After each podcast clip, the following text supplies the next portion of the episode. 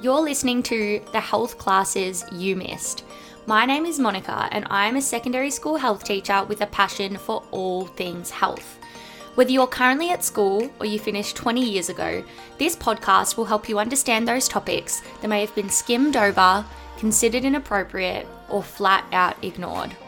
So sit up straight, faces forward, let's get into it.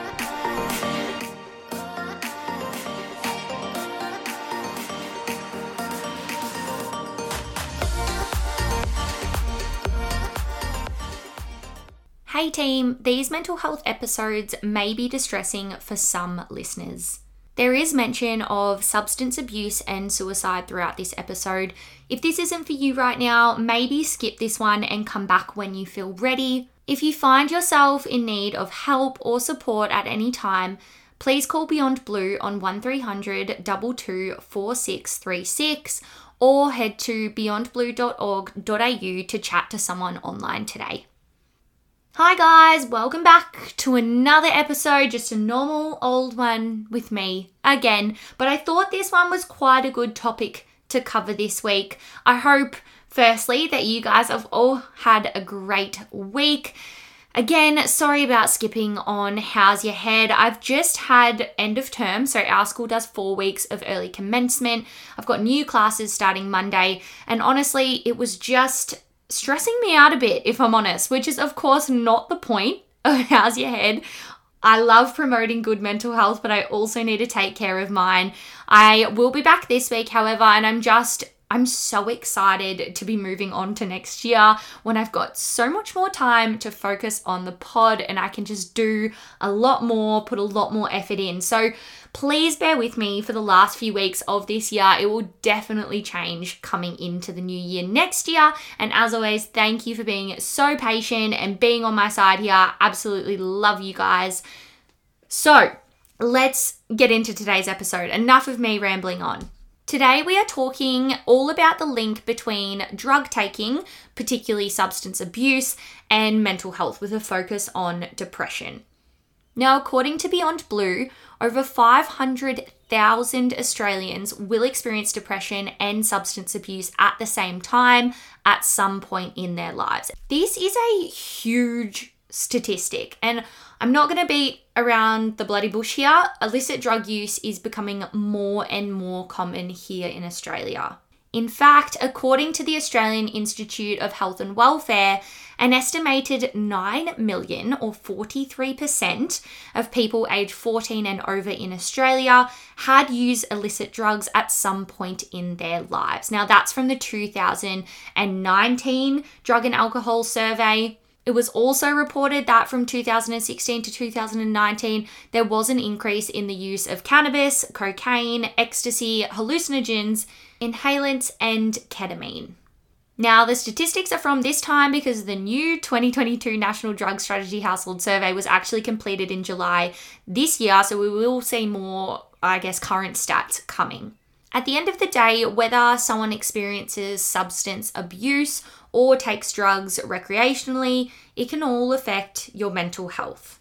So, firstly, recreational drug use is defined as using drugs for or substances for enjoyment rather than for medical reasons or under medical supervision. It's also often that users of recreational drugs think that this kind of sporadic consumption can't be addictive. Now, if you have listened to some of my other episodes relating to drugs, I have done a few now, you will know that that is not always the case. So make sure you head over there if you're interested in learning a bit more about that. Substance abuse, however, can be defined as use that actually begins to interfere with your day to day functioning, your health, and your quality of life. Substance abuse is also directly linked with depression. Again, any kinds of drug use, so substance abuse or recreational use, can cause symptoms of depression or make an existing mental health problem worse. This is because drugs actually change the chemicals in our brain, which can affect the way that a person feels, acts, the thoughts that they have, and the decisions that they make. And we will talk a bit more about the brain soon. To begin, though, let's talk a bit more about depression, what this is, and what it can look like. So, depression is a common but very serious mood disorder. According to Better Health, in any one year, around 1 million people in Australia will experience depression. Depression affects the way a person feels, thinks, handles daily activities. So, for example, things like sleeping, eating, or working. And it's important to note that having depression as a mental illness is different from experiencing depressive symptoms or having a feeling of being depressed. It is different from, you know, feeling that sad, low, moody kind of emotion every now and again. Depression occurs when a person feels these emotions really intensely and for long periods of time. This can be years for some people, and it kind of happens for no apparent reason. Depression can affect quality of life and can result in people developing self harm behaviors or even taking their own life. What are some symptoms of depression? What are some things that we should look out for? Now, symptoms can be split into thoughts, feelings, behaviors, and physical symptoms as well. People experiencing depression may find it really hard to enjoy the activities that they would normally enjoy. They might lose interest in things they normally like, and they might feel like things would be easier or better off if they just weren't here anymore. Another thing that it's important to note here is that everyone experiences mental health illnesses differently, and not everyone will have the same signs and symptoms. So it could be a collection of a few, it could be just some of them, it could be all of them. It's totally different from person to person. Some common feelings for people experiencing depression include sadness, feelings of being overwhelmed, irritable, lacking confidence, being indecisive, or having an inability to concentrate. Some thoughts people might experience are things like I'm a failure, I am unworthy, nothing is going right in my life, nothing will change, or, you know, life is not worth living. Some common behaviors include withdrawal from social events, withdrawal from normally very enjoyable activities for that person, maybe not attending work, school, or even being reliant on drugs and alcohol to cope with the mental illness. And lastly, some physical symptoms might include being really lethargic or tired, experiencing sleep problems, experiencing illness in other ways, or being susceptible to illness, rapid weight gain or rapid weight loss, self harm, and even suicide. Moving on now, let's talk about the causes of depression. We know that one cause is, of course, drug and alcohol use we know that drug and alcohol use can actually increase the risk of developing depression, and depression can increase the risk of someone developing substance abuse. Other causes, however, include family history, so genetic risks, personality, for example, someone having low self esteem, being highly worried or stressed, being sensitive to criticism, particularly personal criticism, being quite negative. Of course, these Personality factors can be caused by childhood experiences as well. Medical symptoms is another one. So, this could be, you know, stress resulting from an illness or disease, especially if this illness is long term and affects the quality of life. And life events that cause stress or harm over a long term period. So, this could be things like unemployment, abuse, isolation, or loneliness, which we know was particularly a problem in COVID relationship troubles, or stress from work. So, today, as I've said, we are focusing on the link between depression and the use of drugs and alcohol. Obviously, the type of drug is going to differ how the brain reacts and therefore how it might develop into a certain mental health condition like depression. For example, cannabis and alcohol are both depressants, so they slow down the brain function and can affect cognitive abilities, whereas drugs like cocaine and MDMA tend to actually elevate moods at the time of use, but afterwards, during the come down, people can crash into depression. Again, I've done episodes on all four of these drugs, so if you want more individual information on these ones, make sure you go check those out. Now, importantly, as we speak about in other episodes as well, you never really know what is in illicit drugs. Therefore, you can never fully understand or premeditate how you will react to them. That is always going to be a risk. And we know depression and substance disorders or substance use, they are both a risk factor for one another. So, why is it that depression can increase the risk of using and abusing substances? People might use drugs to manage or ease symptoms of depression, and this is otherwise known as self medicating. In particular, people may turn to drug and alcohol use to manage their mm. feelings around these mental health conditions. So, using drugs can actually make feelings of hopelessness or anxiety or irritability or just those really negative thoughts actually go away for a short period of time. However, in the long term, it makes them worse. So, why do people self medicate? According to Healthline, it helps to minimize unwanted emotions, so it can help to kind of make people numb or switch those really bad feelings off. So, often used as a distraction in this way. It can increase mood, so increase those good feelings, or it helps people to kind of feel anything at all. It can help with sleep. So, as we talked about, depression can cause people to lack sleep or develop insomnia. Drugs might actually act as sedatives in this way.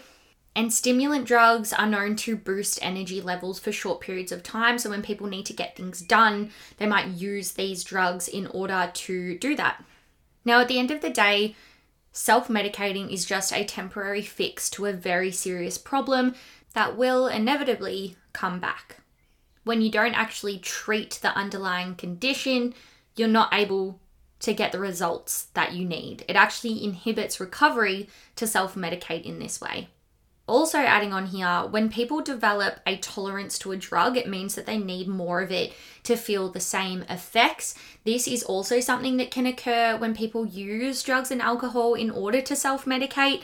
It can cause people to have dependence, and therefore, dependence can increase the risk of developing addiction. So that question was Can depression increase the risk of substance use or abuse? Yes.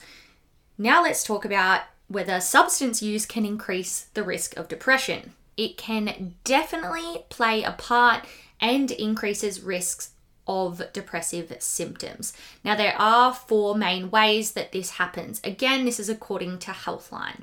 Drugs actually cause inflammation. This is the first one. So, short term release of dopamine in the brain produces feelings of pleasure at the time, but can also increase inflammation in the brain. Inflammation actually makes it harder for the brain to produce those happy chemicals like serotonin, like dopamine, on its own. So, again, this is one of those things that people experience a high or that euphoric feeling for a short period of time, but on the long term, it's not helpful at all. The second one here is cortisol. So, drugs can increase chemicals related to stress. According to article MDMA, cortisol and heightened stress in recreational ecstasy users from Behavior Pharmacology, people who participate in regular MDMA use have shown to have up to 4 times the level of the stress hormone cortisol in their bodies. This is compared to those who don't use the drug at all. Four times the amount is huge. And as we know, stress is not good for the body. It is not good for the immune system and it is not good for us long term. The third one here is withdrawal. So, the brain, as I talked about, can get used to certain substances. Now, stopping this use suddenly can actually cause people to feel really low or numb due to the brain needing time to adjust and produce the levels of serotonin and dopamine that it was producing normally prior to the drug use. And the fourth one here is isolation. So, this kind of drug use can sabotage work and relationships or schoolwork. It can increase loneliness, and social isolation can, of course, increase the chances of developing depression. Now, I talked about a whole bunch of different drugs here. I spoke about cocaine, MDMA, we talked about cannabis, blah, blah, blah. Let's break it down into the two kind of, I want to say, main types of drugs. So we've got, there is more than this, but we're just going to talk about depressants and stimulants. So, firstly, let's look at depression and depressants. Now, at first, people might hear the name of this and go, yeah, of course there would be a link. But depressants don't just automatically cause depression. They are called depressants because they depress the central nervous system. Now, depressant drugs include things like alcohol, cannabis, GHB, or opioids. Heroin, for example, is a type of opiate. Now, as I said, depressants are drugs that slow brain activity. So it affects the neurons in the CNS, in the central nervous system. And this is because there is an increase in activity of GABA, which slows down brain activity and also other basic functions in the body. Now, at the time of use, this can make a person feel really euphoric, they might have increased alertness, or even heightened feelings or senses of well being. However, in higher doses or in the long term, they can also increase the risk of depression and suicidal thoughts, and withdrawal can also cause symptoms of depression. So that's depression and depressants. Let's look at depression and stimulants. Now, stimulant drugs are drugs such as nicotine, amphetamines, and cocaine. According to how stimulants affect the brain and behavior from treatment of stimulus use disorders, use of stimulants actually increases the amount of dopamine in the brain, which can enhance mood and increase motivation at the time. Of course, this is short lived. As the dopamine levels subside after a person has no longer taken the drug, they actually subside to a normal amount those really euphoric or pleasurable feelings start to fade. Now, with repeated use, these dopamine stores become depleted for a period, and this is when someone might experience a come down. This can result in depressive symptoms, low mood, and suicidal ideation. This is also, again, how people can become dependent or addicted. They might find that they are constantly chasing a high and that really, you know, euphoric feeling that your brain is now struggling to create on its own. The cocaine addiction cycle from the cocaine episode, I think it was episode two or three that I did, can help to explain this as well. Moving on now, let's talk about some other risk factors for mental illness and substance use or addiction. There can be many other reasons a person develops mental illness or substance addiction, and I just think it would be silly of me not to touch on that in this episode. I did talk about a couple of them very briefly when I was talking about causes of depression, so let's look at a few more in a bit more detail now. Now, all of this information I'm about to share here is from the research report why is there comorbidity between substance use disorders and mental illnesses? So, the first one here I'm going to talk about is genetic vulnerabilities. Now, specific genetic factors can actually affect how a person responds to a drug, how long the drugs remain in the body, predisposition to alcohol dependence, cocaine dependence, heavy opioid use, and cannabis cravings or withdrawal. Genes can also impact the way a person responds to stress, which can cause an increase in risk taking behaviors, which can also affect development of a substance use disorder or mental illness. The second one here is brain region involvement. So, pathways in the brain that are responsible for reward, decision making, impulse control, and emotion can be affected by substances and depression. As we spoke about earlier, substance use disorders and mental illness also affect systems of neurotransmitters like dopamine, serotonin, or GABA. The third one here is environmental factors. This one's nice and quick. Environmental factors are associated with an increased risk for substance use and mental illness, and slash or mental illness, should I say. Fourth one here is stress. So, this is also a risk factor for both substance use disorders, or mental illness. Now, stress responses are controlled by the HPA axis, which I think is the hypothalamic pituitary adrenal axis from memory. This might actually sound familiar. If you listen to the MDMA episode, we talk about it a bit more in there. But basically, if a person experiences both mental illness or substance abuse or use, it actually limits activity in the prefrontal cortex, which can lead to limited behavior control and increased impulsivity. It can also impair motivation and learning as well. And the last one I'm going to talk about here is trauma and other adverse childhood experiences. So, mental illness or use disorders can be a consequence of PTSD or used as a way to cope. Let's talk about a really, really, really important part of this episode, and this is all about getting treatment or help or providing support to someone in your life. Now, it is good news that both substance use disorders and depression are treatable and are manageable. It is, however, pretty scary to learn about the statistics with, you know, illicit drug use being on the rise and mental health conditions and drug use being so related. There is such a focus on mental health right now, and it's just so important to know and understand not only the facts like you're learning in the start of this episode, but also how to support people. And that's because, evidently, for some people, there is also a culture of drug use here in Australia. I've said this in other episodes, but it's absolutely okay to break the habits of going out and getting smashed with your mates. Just because it's something you've always done or that's how you communicate, that's how you hang out with each other, doesn't mean that's what you have to continue to do.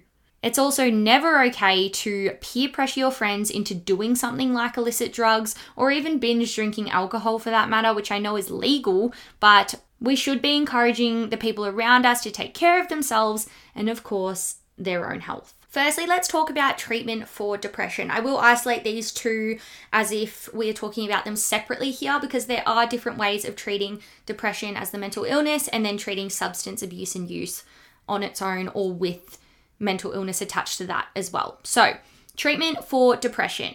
What actually will happen if you seek treatment? Now, generally, people head to their GP for this, their general practitioner, your local doctor. Your GP should ask you about symptoms, about support that you have in your life, maybe about mental illness or mental health history. They should provide information on how to cope and help you to source information for that. And then they should recommend various treatment options. Now, the severity of the depression will depend on the treatment given, of course. Some lifestyle changes that will always be considered are cutting down stress levels, increasing exercise, and not using alcohol or other drugs, which after this episode we know. Now, according to the Department of Health and Aged Care, common treatment options include psychological therapy, so again, totally individual. This can include a therapy like cognitive behavioral therapy and interpersonal therapy. These two have shown to be the most effective when it comes to depression. And of course, medication such as antidepressants can be provided as well. Depression involves changes in brain chemistry, and the medication, like antidepressants, can correct this imbalance. And again, there will be conversations and tests done individually to determine which type of medication a person may be placed on. All right, let's now talk about treatment for substance abuse. So, drug and alcohol abuse is characterized by compulsive or uncontrollable seeking and usage of substances despite the harmful consequences.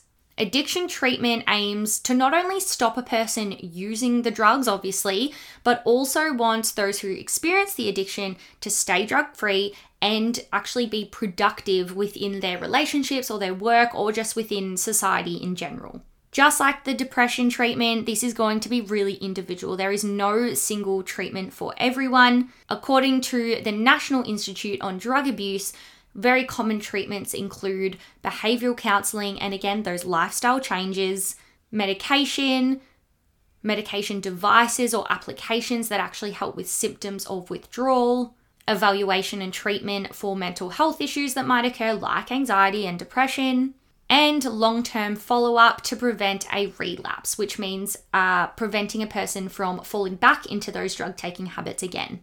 Now, depending on the severity of the abuse or addiction, these things might be done in a rehabilitation facility or just with someone's support systems. It just depends on the individual.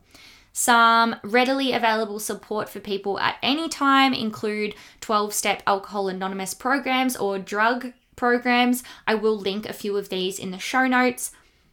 Of course, counselling, going and seeing your local GP, as well as contacting Lifeline on 131114. Alrighty, let's move on now and talk about how to help yourself, but also how to help your mates. This is kind of the final part of this episode. We did already speak briefly about the lifestyle changes, but let's look at them in a little bit more detail now. So, the first one we're going to talk about is exercising and eating well. And I'm sure if you guys are regular listeners of this podcast, you will be so sick of me saying that, but I will never stop talking about just how much we underestimate just exercise and eating well. And I know I say just, I probably shouldn't add that in there because it can be something that is a big struggle for some people. But this should be the first kind of step, the first thing besides seeking help that we aim to change. That lifestyle change this is a massive, massive one. And that's because eating well and exercising links into so many other areas and helps us to thrive in so many other areas of our health. Exercise also burns up those stress chemicals that we've spoken about in this episode and promotes relaxation. So it really does promote feelings of well being and improves our health and our well being by releasing those happy hormones. So, this could be a new way for a person to get that high feeling, that really euphoric feeling through exercise, through taking care of yourself like that. In addition to all of this, sports or group exercise can reduce feelings of loneliness and isolation and can even increase levels of confidence or self esteem so important when we're talking about mental health. We I often feel like there is that shift that we've seen in our I guess culture or our society where we're exercising for our health now, not what we look like. And I think that is really, really important. And I know there's so much information out there. Aim for 30 minutes to an hour every day of moderate to vigorous. Just aim for that. Even if you can only get 20 in, any movement is better than none. The second thing I want to talk about here is staying connected. Catching up with friends is absolutely critical to well-being. Even a text message saying hey and having a quick exchange like that can really help you feel connected. If you want more than this, joining a social group is always a good idea. There could be an interest or a hobby that you have, and maybe you want to find some like minded people. We are so lucky with the internet these days that we can look these things up. So maybe that's something that you could uh, give a try to stay connected. And the third thing here is opening up the conversation. And that is exactly what we are doing here and what you can now do with the knowledge that you have learned today. Talking about how you're feeling, making it normal, making it a very active part of your life will be really beneficial to helping your mental health. And of course, I totally understand that being vulnerable is really hard, but it's an important, almost an important skill to work on. And maybe you're sitting here thinking, I don't have a good support system around me, but there is always, always support available. It does not matter who you are or where you're from. There are companies and organizations whose whole purpose is to be there for people. So once again, Lifeline's number 131114 if you're in need of that at any time. There should be no shame or stigma around doing this. They are there to help you. That is what the support services are for. Make sure you use that if you need it. All right, let's talk about how to help your mates now. So, that was how to help yourself. The first thing I want to talk about here is checking in. So, again, just sending a message, making a phone call, asking the question. If you want some inspiration for this, I do this, mm, I want to say every week, but I haven't been too good at it yet at the moment. But how's your head? Have a listen to those episodes if you just want to hear some genuine conversations of people checking in with each other. And I know that sometimes this can feel awkward, but I think feeling awkward about a conversation is better, way better than losing someone to mental illness. So just make the call if someone does disclose something with you that you think, you know, maybe their health is in jeopardy or you're worried about them, you can also push them into the direction of professional support if needed, or contact any of those helplines that I've talked about in this episode already and let them know. Of course, letting other people in your life know that you trust could be a really good thing to do as well. Another thing here is to support your mates in their decisions. Do not be the person to drag a friend back into bad habits, whether that is drug taking or excessive drinking, just kind of because you feel like it or you're having fun or that's how you have your friendship. Make sure that your friend knows your friendship is about more than that. Go and do something that is good for both of you together. Now, I know this is a massive hot topic in men's mental health in particular at the moment. My partner's been doing this too he's obsessed with golf. It's like he turned 28 and all of a sudden he just wants to play golf for his whole life, which is great. But that is literally what he does with his mates now. He goes and plays golf with his friends and they love it. It's like having a chat on a nice sunny day, doing some exercise to go with it. It is honestly so lovely. I really, really like that that is something that has come up and about I don't know, maybe it's always been there and it's just not been on my radar. And I feel like more people care about golf now for some reason. But that is an idea. You could even start running together. You could go bowling. You could walk. You could, you know, watch your favorite show together. You could go to a destination. You could go to brunch. You could make dinner. I don't know. The list is endless. You could literally do a million other things than go to the pub and drink alcohol or go out and take drugs. There is a million other things that you can do. And I think that in order to show that your mates that you care, that you support them, you need to actually action that and actually support them. Now, in addition to all of this, the professional help that you can find either for yourself or for someone else includes doctors, so your local GP or otherwise. You can always go to the emergency department if that is what you need as well, psychologists or psychiatrists, school counsellor if you are of that age group. You could go or contact your community health centre. There are support groups available. Again, I will link some in the show notes.